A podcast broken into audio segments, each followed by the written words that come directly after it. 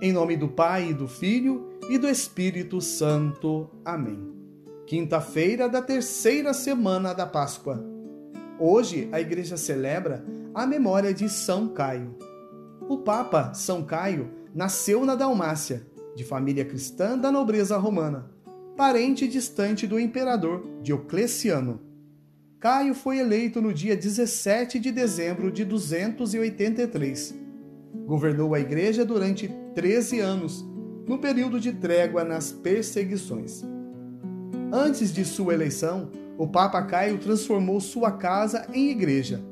Lá ouviam os aflitos, os pecadores, auxiliavam os pobres e doentes, celebravam as missas, distribuíam a Eucaristia e ministravam os sacramentos do batismo e do casamento.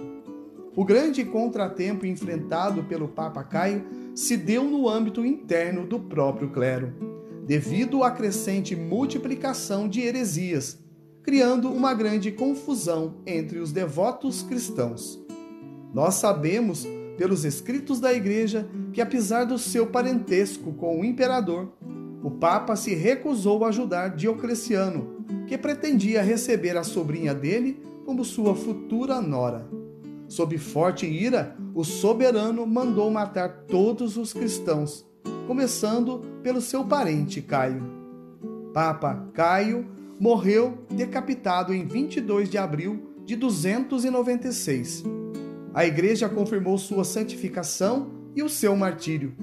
As suas relíquias foram depositadas primeiro no cemitério de São Calixto. Depois foram transladadas para a igreja que foi erguida no local da casa onde ele viveu, em Roma. O evangelho de hoje encontra-se em São João, capítulo 6, versículos de 44 a 51. Naquele tempo, disse Jesus à multidão: Ninguém pode vir a mim se o Pai que me enviou não o atrai, e eu o ressuscitarei no último dia. Está escrito nos profetas: todos serão discípulos de Deus. Ora, todo aquele que escutou o Pai e por ele foi instruído, vem a mim. Não que alguém já tenha visto o Pai. Só aquele que vem de junto de Deus viu o Pai. Em verdade, em verdade vos digo: quem crê possui a vida eterna. Eu sou o pão da vida. Os vossos pais comeram o maná no deserto e, no entanto, morreram. Eis aqui o pão que desce do céu. Quem dele comer nunca morrerá. Eu sou o pão vivo descido do céu. Quem comer deste pão viverá eternamente. E o pão que eu darei é a minha carne, dada para a vida do mundo. Palavra da salvação Glória a vós, Senhor. Meus irmãos e minhas irmãs, a todos vós graça e paz da parte de Deus, nosso Pai, e do Senhor Jesus Cristo. Jesus começa o evangelho de hoje mostrando sua estreita e obediente relação para com o Pai e enfatiza a necessidade de se deixar conduzir por ele e por seus ensinamentos para que alcancemos a salvação que Deus tanto quer para o homem. E não deixa dúvidas. Ele é o pão vivo descido do céu. Então, temos três temáticas a se observar: a obediência ao Pai, Jesus, nosso único caminho, o pão eucarístico. Vamos à primeira observância: ser obediente. Por que somos tão desobedientes à vontade de Deus se o próprio Jesus nos diz que o melhor alimento é cumprir a vontade do Pai? É a dificuldade que temos de entender a Deus. Criamos um Deus que atenda aos nossos desejos, vontades e ambições e nos descuidamos de seguir aquilo que nos é proposto como modelo ideal de conduta. É a chamada doutrina de supermercado onde buscamos aquilo que nos agrada e deixamos de levar aquilo que realmente precisamos. É a fé de conveniência, sem desprendimento de valores fúteis, sem privações, como se tudo fosse permitido, pois se busca a liberdade desenfreada. O segundo ponto de hoje: o único caminho que leva ao Pai é Jesus. Ele é o Senhor e a salvação emana de seu santo corpo como sangue e água, derramados no madeiro da cruz.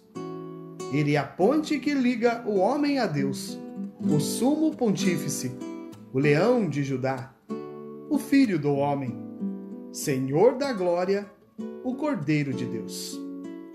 Tá vendo como é fácil e bonito se referir a Jesus? Podemos identificar Jesus com diversos títulos, nomes belos, alguns deles intensos e lindos. Mas qual será a exata representatividade de Jesus para cada um de nós? Escolha aí um nome que mais lhe agrada. Escolheu? Vamos supor que você tenha escolhido chamar a Jesus de meu Senhor. Será que realmente ele ocupa este lugar de destaque na sua vida? Ele é o teu Senhor? Pense bem a respeito. Às vezes, as palavras que saem pela nossa boca não condizem com o que está dentro do nosso coração. O terceiro e último item de nossa reflexão de hoje é Jesus, o pão eucarístico.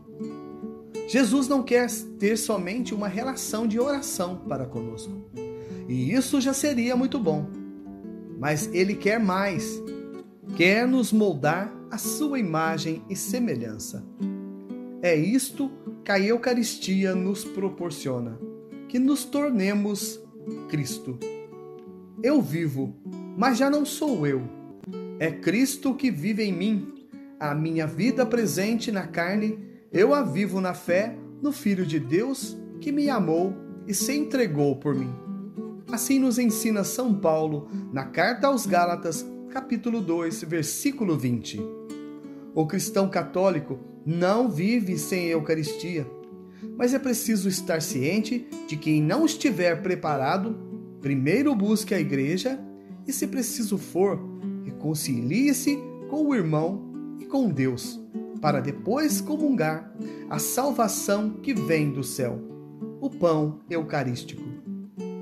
Meu irmão e minha irmã, não há dúvida, Jesus é o Senhor e quer fazer parte da nossa vida, não como um mero espectador, mas como a luz que ilumina os nossos caminhos.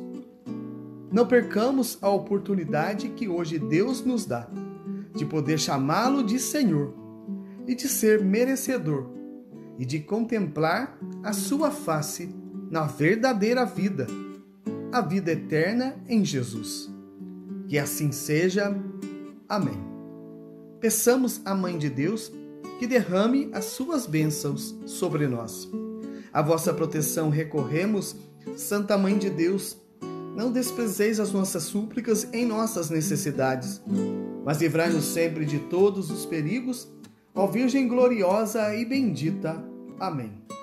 São Caio, rogai por nós. São José, rogai por nós. Em nome do Pai, e do Filho, e do Espírito Santo. Amém.